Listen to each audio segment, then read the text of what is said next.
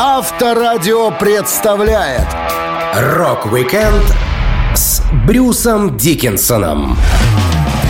7 августа – день рождения Брюса Дикинсона, музыканта, который прежде всего известен как вокалист группы Iron Maiden, а также как писатель, сценарист, пивовар, фехтовальщик и пилот гражданской авиации. Я, Александр Лисовский, расскажу вам интересные истории из жизни Брюса Дикинсона.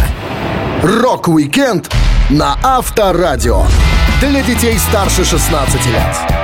Как это часто бывает с творческими людьми, Брюс Дикинсон, играя в группе Iron Maiden, все чаще сталкивался с непониманием. Он не мог полностью раскрыть душу в творчестве, и поэтому сказал менеджеру о своем решении покинуть коллектив. Он давно вынашивал идею сольного проекта, но все никак не решался, пока однажды не увидел особый знак в газете. Музыкант вспоминал.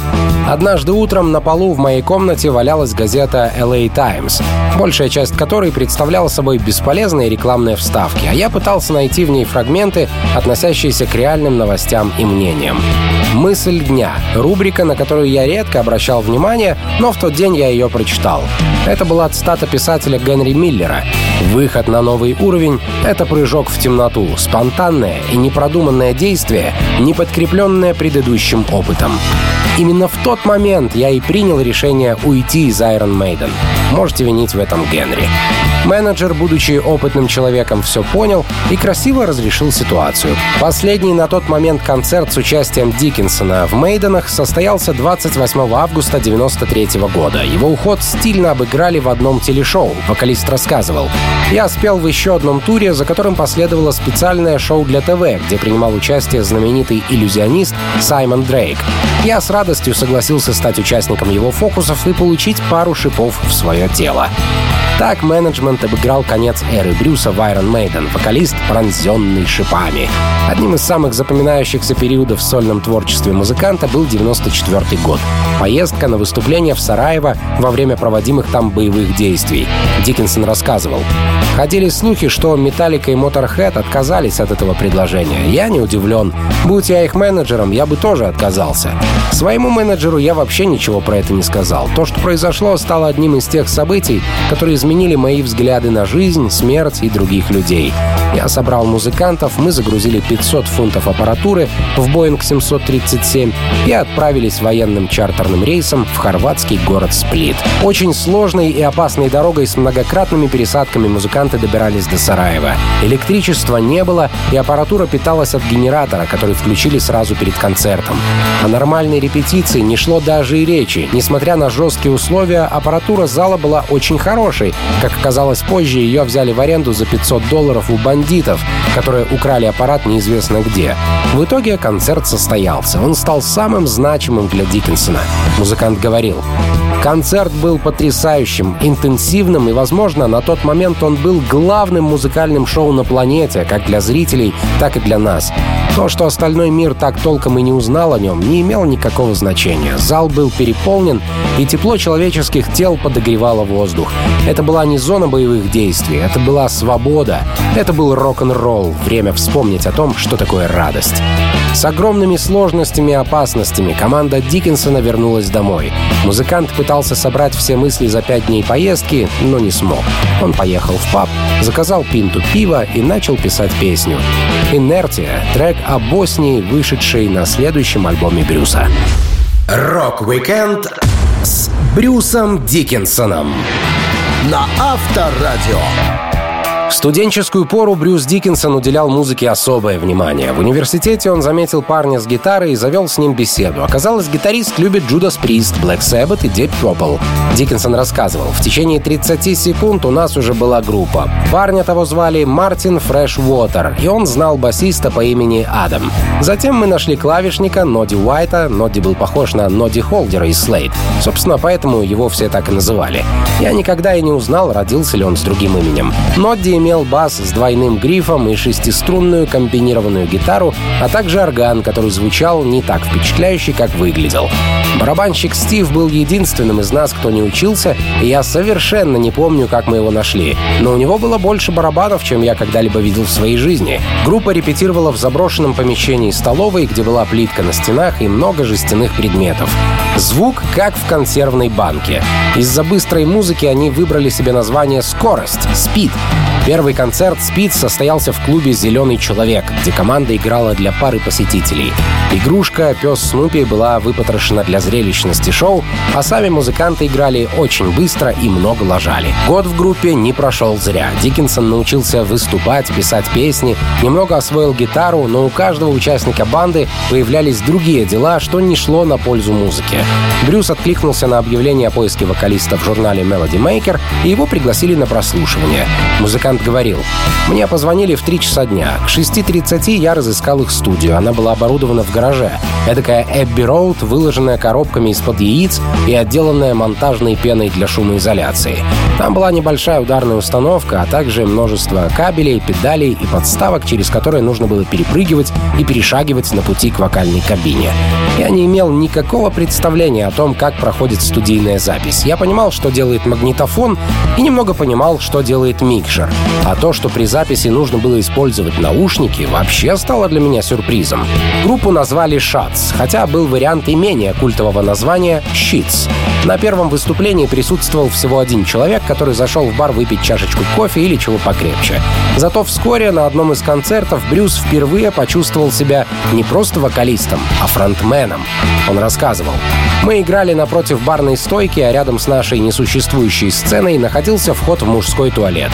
Начало было хорошим. Со временем посетители захотели воспользоваться туалетом, а я, когда они заступили на нашу территорию, решил провести с ними несколько импровизированных интервью. Чем более унизительными были мои вопросы, тем больше это нравилось публике. И хозяин заключил с нами повторный договор.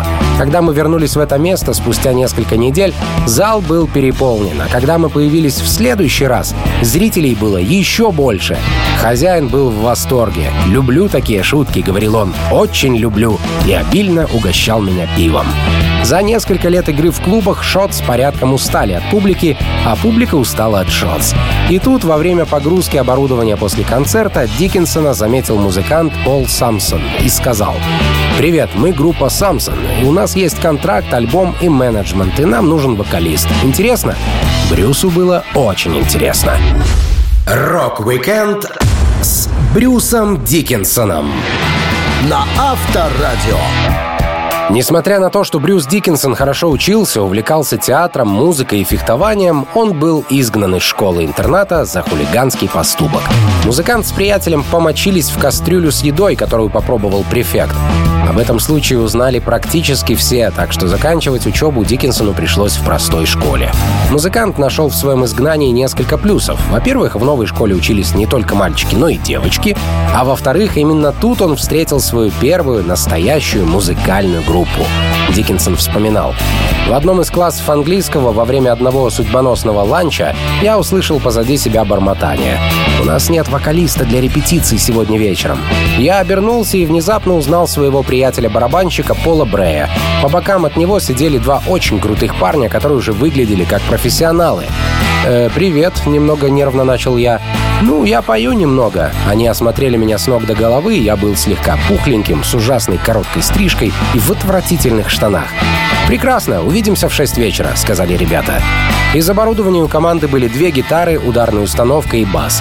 Басист оказался зажиточным парнем, у него был персональный усилок, а ко второму усилителю были подключены обе гитары и микрофон. Музыканты выучили половину альбома «Argus» от Wishbone Ash, а также «All Right Now» группы Free и, понятное дело, дипепловскую песню «Smoke on the Water». Диккенсон рассказывал. После того, как в одной из песен мне удалось несколько раз разразиться воплем Иэна Гиллана, все они, понимающе кивнули. «Ты будешь нашим новым вокалистом». Я спросил, есть ли у них название. «Парадокс», — последовал ответ. Я подумал, что это довольно дерьмовое имя группы. Слово «парадокс» было слишком невыразительным. Нам было нужно что-то легендарное. Как насчет «Стикс»? Разве так еще никто не назвал группу?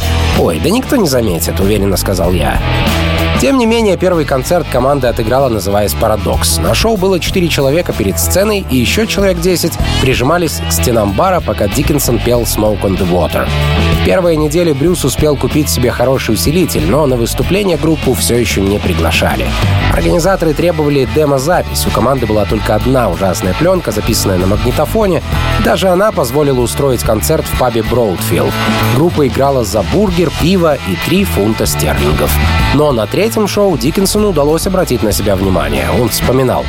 Это был спонсируемый городским советом развлекательный вечер, проходивший неподалеку от королевской больницы Халамшир. Там было несколько зеленых складных стульев, а в портере группа детей ела мороженое и щурясь глядела на нас.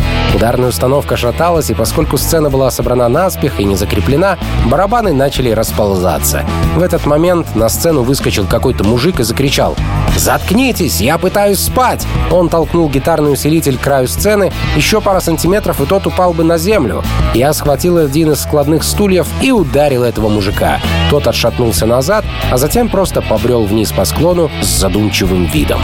На мероприятии был один местный диджей, который в тот же вечер в эфире рассказал о выступлении группы и об инциденте со стулом.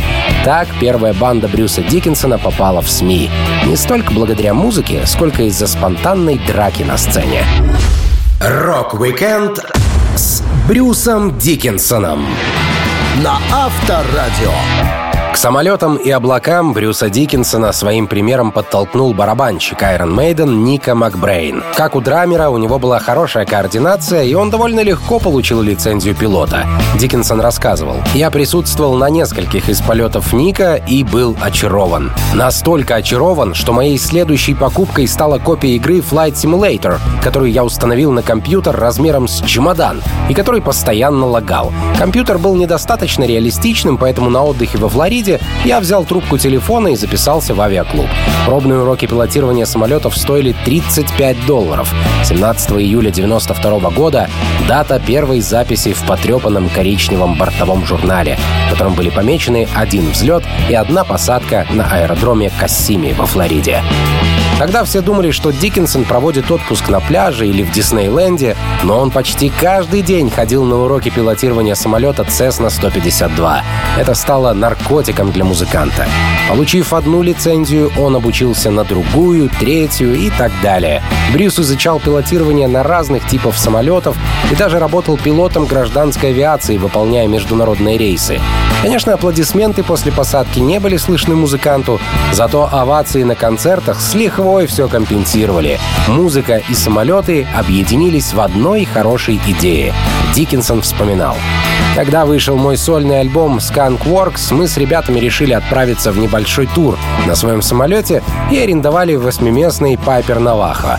Это была потрепанная старая сеньора, и если бы там не было дыр в полу, их следовало бы пробить. Тем не менее, мы запихнули в него часть своей аппаратуры и упаковались сами. Все остальное оборудование пришлось арендовать уже в пункте назначения.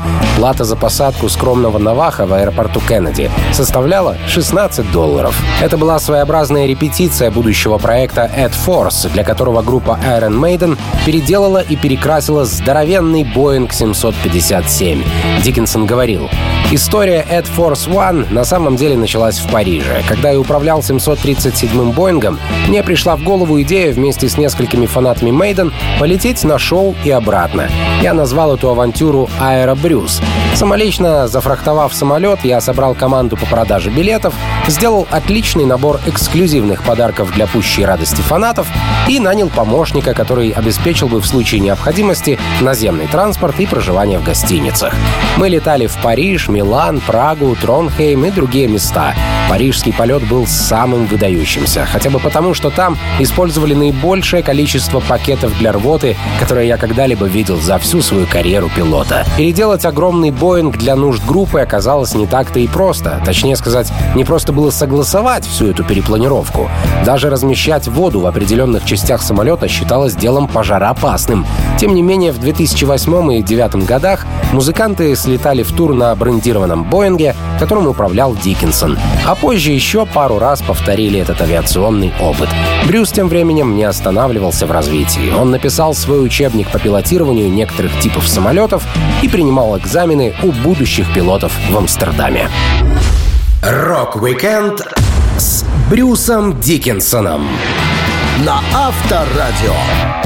После ухода из Iron Maiden в 93 году дела в сольном творчестве Брюса Дикинсона шли хорошо, чего не скажешь о группе, которую он покинул.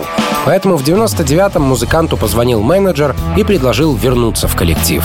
Стив Харрис, который по сути был главным в Мейденах, вспоминал. Когда наш продюсер Род предложил вернуть Брюса, я не сразу понял, зачем. Но потом подумал, если уж и менять вокалиста, то кто может подойти нам лучше?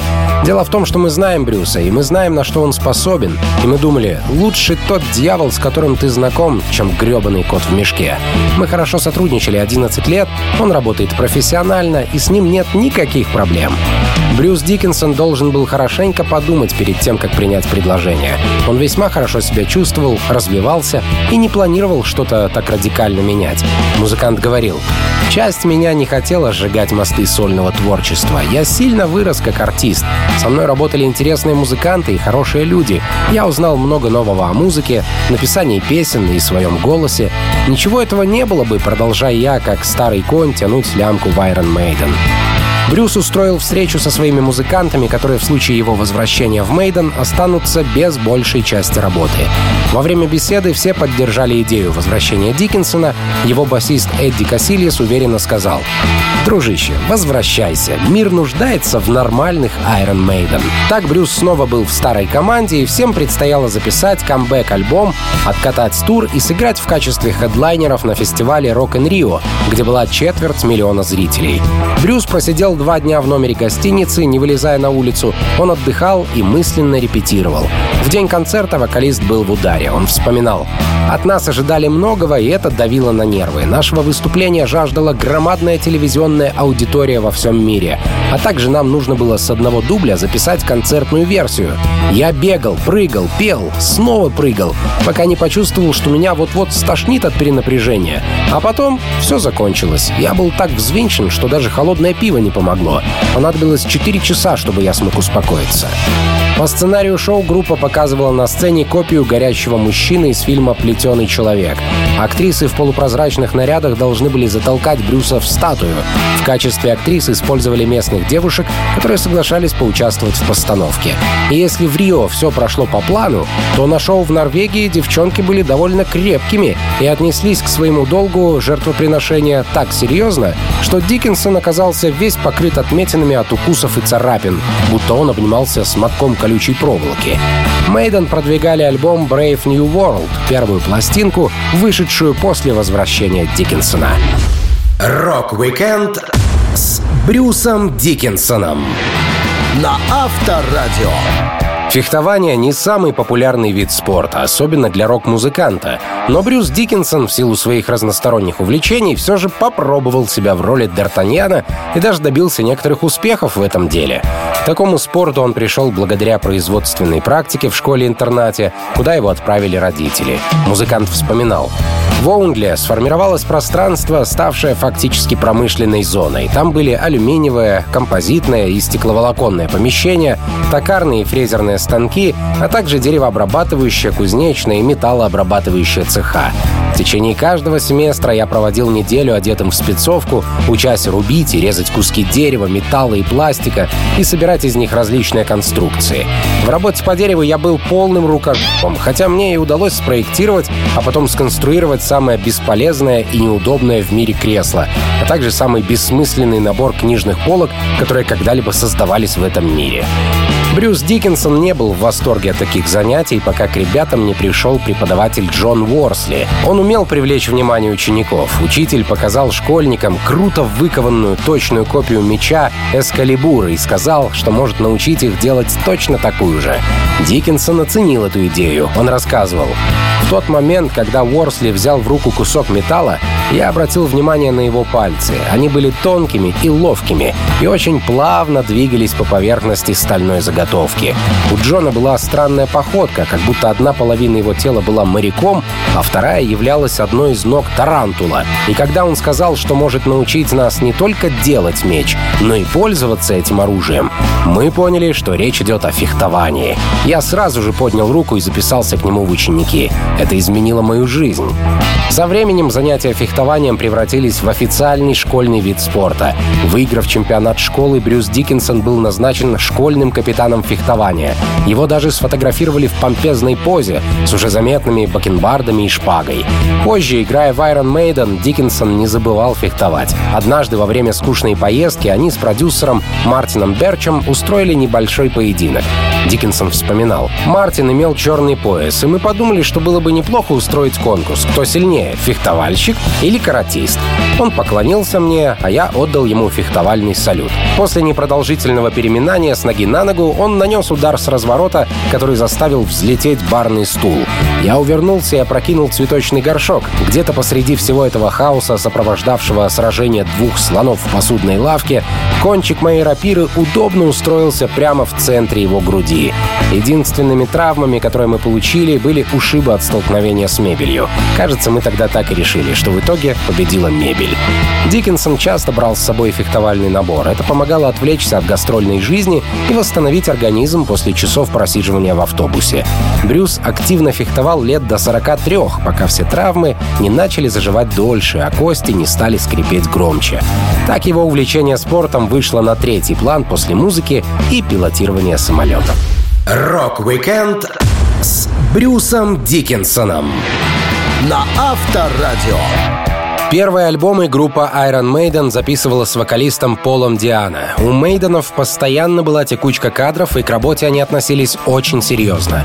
Брюс Дикинсон впервые увидел их на концерте своей банды «Samson». Он вспоминал. «Я впервые увидел Мейден в клубе Music Machine. Хедлайнерами шоу были тогда мы, Самсон, но среди зрителей присутствовало огромное количество фанатов Мейден. Бескомпромиссные, интенсивные, играющие с дикой первобытной энергией. Они были острием нового металлического движения. Спустя некоторое время, когда у группы Самсон дела стали хуже, а Iron Maiden с Полом Диана уже не получали кайфа от совместной работы, на фестивале Reading Брюса отозвал менеджер Мейденов на пару слов. Музыкант вспоминал.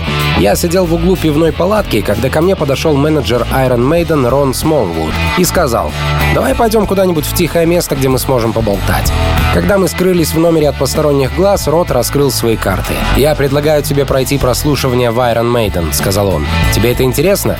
Я решил, что в этой ситуации стоит обойтись без лишних выкрутасов, поэтому сказал ему то, что думаю. Во-первых, ты уже знаешь, что я получу эту работу, иначе бы ты и не спрашивал. Во-вторых, что будет с нынешним вокалистом Полом, и знает ли он, что ему придется покинуть группу.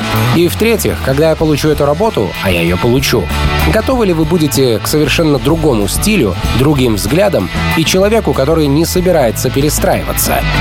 Брюса пригласили на прослушивание, он выучил все песни Мейденов и показал себя очень достойно.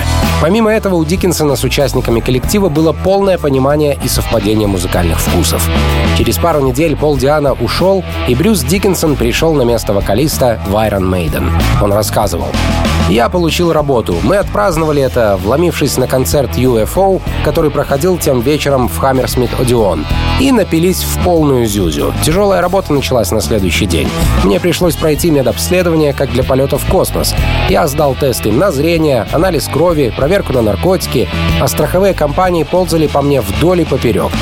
Я был очень рад услышать, что являюсь зоной, свободной от венерических болезней, и не было никаких причин, препятствовавших тому, чтобы в течение нескольких следующих лет я мог бы буйствовать в составе рок-группы. Единственное, мое правое ухо слышало ниже на 4 килогерца, но доктор сказал, что с этим жить можно. Зарабатывая много фунтов стерлингов в неделю, Брюс Диккенсон снял хорошее жилье и получил задание купить себе нормальную одежду. Например, мотоциклетную куртку, полосатую футболку, белые кеды, но самой большой сложностью оказались джинсы стретч, которые почему-то всегда делали для длинноногих ребят. При росте 168 сантиметров Брюсу пришлось подкатывать штанины, но это все равно выглядело стильно. Первый тур хорошо запомнился музыканту, он делился. До этого я никогда не выступал за пределами Великобритании. Если не считать школьные экскурсии, вряд ли вообще бывал за границей. Поехали мы туда на турвом автобусе. В таких автобусах я тоже прежде никогда не ездил. Там имелся туалет, который был бы даже полезен, не будь он закрыт всю дорогу. На первых концертах я, как и любой новичок, очень нервничал. Мы пробовали новый материал и оценивали мнение людей. Пресса и большинство фанов тепло встретили Брюса в составе Iron Maiden, а первым альбомом, записанным с Диккенсоном, оказался Number of the Beast, который до сих пор считается одним из лучших. Рок-викенд с Брюсом Дикинсоном на Авторадио. Группа Iron Maiden всегда умела подавать себя красиво. У них был тур на собственном самолете, разрисованным под альбом и управляемым вокалистом Брюсом Дикинсоном. У них вышло несколько компьютерных игр, как, например, Speed of the Light, посвященных песням группы, и, конечно, их фишка — маскот Эдди. Но этого оказалось мало. Как-то группе предложили выпустить собственное пиво, и поскольку в пенном напитке разбирался только Диккенсон и барабанщик Ника Макбрейн, а Ника был на другом континенте, отдуваться за разработку пришлось Брюсу. Он рассказывал. «Для начала владелец компании решил убедиться, что я в теме. Я-то думал, что дни, когда я проходил прослушивание, остались далеко позади, но теперь испытанию подверглись мои вкусы. Это происходило во время встречи с многообещающими пивоварами Робинсонами из компании Стакпорт. Я должен был пройти слепой тест, попробовав 10 сортов пива, часть из которых я заранее назвал как свои любимые, а другую часть выбрали они. К моему удивлению, я угадал 6 сортов. После прохождения теста на профпригодность Брюс с главным пивоваром компании Мартином Уиксом начали беседовать, нюхать хмелевое сусло и пробовать на вкус хрустящие зерна. В итоге появилось фирменное пиво группы. Но не все шло так радужно. В 2015 году у музыканта удалили раковую опухоль близ основания языка. Она была своевременно замечена, поэтому лечение быстро помогло, однако на время все вкусовые рецепторы притупились, а с пением пришлось завязать аж на 8 месяцев.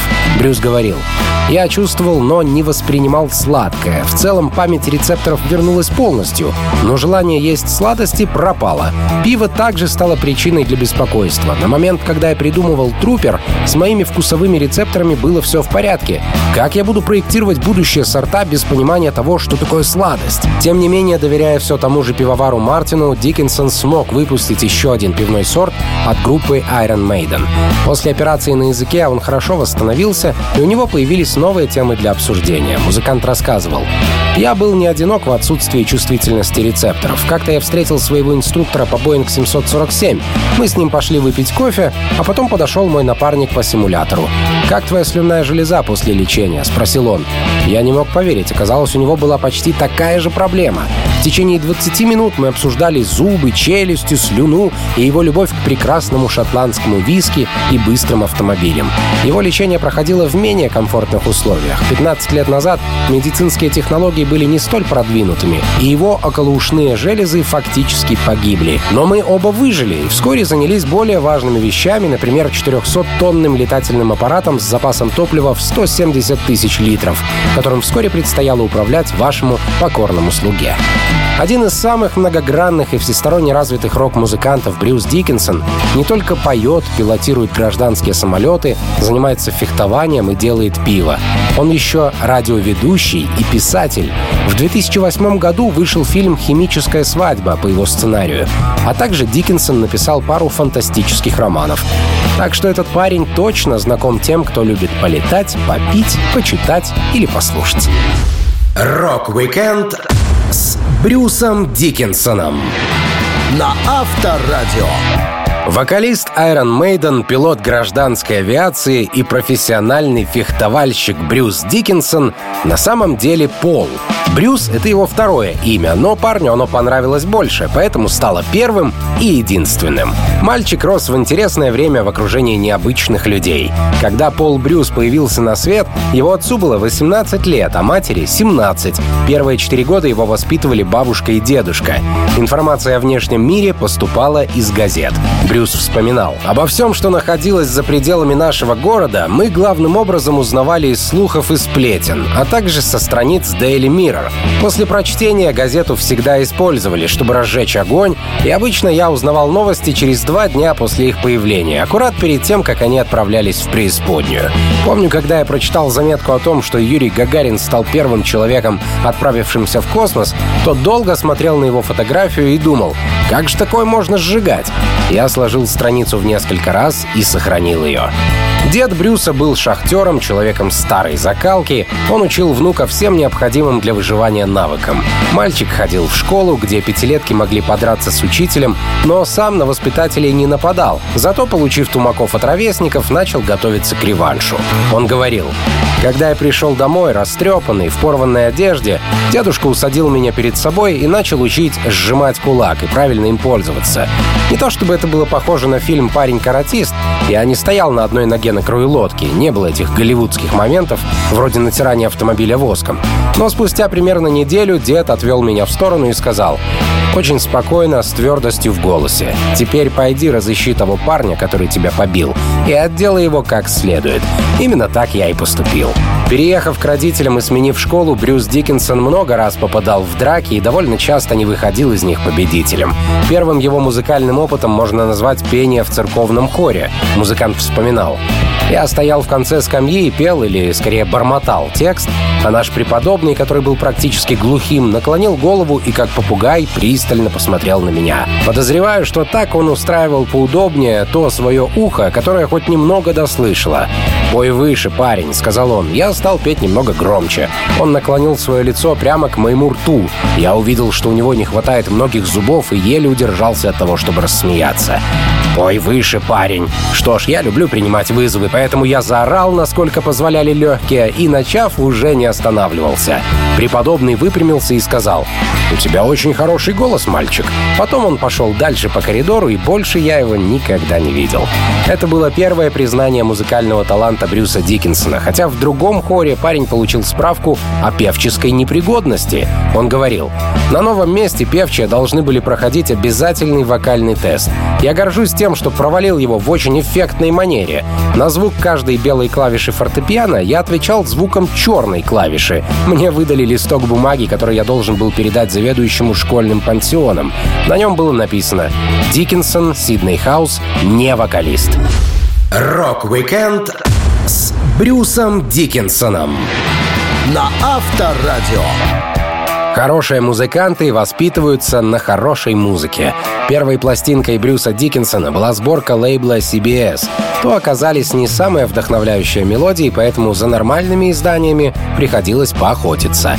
Брюс говорил, «Я хотел чистого адреналина. Подержанная пластинка Deep Purple in Rock стоила на распродаже 50 пенсов, потому что продававшему ее парню нужно было расплатиться с долгами в школьном буфете. Я купил ее, и в мою жизнь вошел настоящий драйв. Альбом Made in Japan я выучил наизусть, нота в ноту. Я пытался воспроизвести каждый удар барабана, каждый пинок Иэна Пейса по бас-бочке. То же самое касалось первого альбома Black Sabbath от Jet Rotal, а также моей эксцентричной коллекции альбомов Vandergraaf Generator и заветного экземпляра дебютника Wild Turkey. Родители не должны были знать об увлечении Брюса музыкой, потому что они явно не оценили бы эту идею. Мама и папа хотели, чтобы сын стал врачом, бухгалтером, юристом или военным. Сам же Диккенсон в то время носил синие расклешенные джинсы со сделанными шариковой ручкой надписями Deep Purple и Black Sabbath на бедрах и ездил на раздирающем уши своим шумом нелепом мопеде. Но самое главное, он хотел стать барабанщиком. Игра на барабанах была сумасшедшим занятием. Это были пот, концентрация и возможность представить себя Китом Муном. Музыкант вспоминал. Мне казалось, что именно барабанщик сидит за рулем, управляя всем процессом. Однако у меня не было ни руля, ни ударной установки. Я взял несколько томов кембриджской истории средних веков, мои барабанные палочки были сделаны из кусочков фанеры, и я расположил обернутые в кожаные переплеты книги вокруг маленького шатающегося стола, расставив их как том-томы. Приставив к уху динамик, я принялся молотить по ним в надежде создать симфонию. Через пару дней я прокрался в кабинет музыки и стащил оттуда пару барабанов бонга. В своей школе-интернате Диккенсон познакомился с ребятами, у которых было музыкальное оборудование, но играли они посредственно. Основная цель репетиций была покрасоваться друг перед другом с инструментами. Реп-точками были школьные кабинеты, которые освобождались по субботам и воскресеньям. Брюс рассказывал. В группе нас было четверо. Бас-гитарист, австралиец по имени Марк Джордан, сделал свой бас собственноручно, работая в деревообрабатывающей и электрической мастерских. Он не смог избежать проклятия школьного хора и потому имел классический поставленный басовый тембр голоса. Завершали ансамбль две акустические гитары. Как-то в субботу мы попытались что-нибудь сыграть. Единственной песней, насчет которой нам удалось договориться, была «Let It Be» The Beatles. Уже на первых секундах песня превратилась в удушливый хрип, а я старательно продолжал выстукивать бит на двух имевшихся в распоряжении барабанах. Когда стало ясно, что басист не может спеть песню как следует, Брюс Диккенсон, пытаясь показать, как должен звучать вокал, спел часть слов. И группа тут же приняла решение Бонги из трека убрать прочь, а Брюса поставить на вокал, потому что звучал он мощно. Так начинающий музыкант начал развивать голос и навсегда перешел от барабанов к микрофону. Рок-викенд с Брюсом Дикинсоном на Авторадио.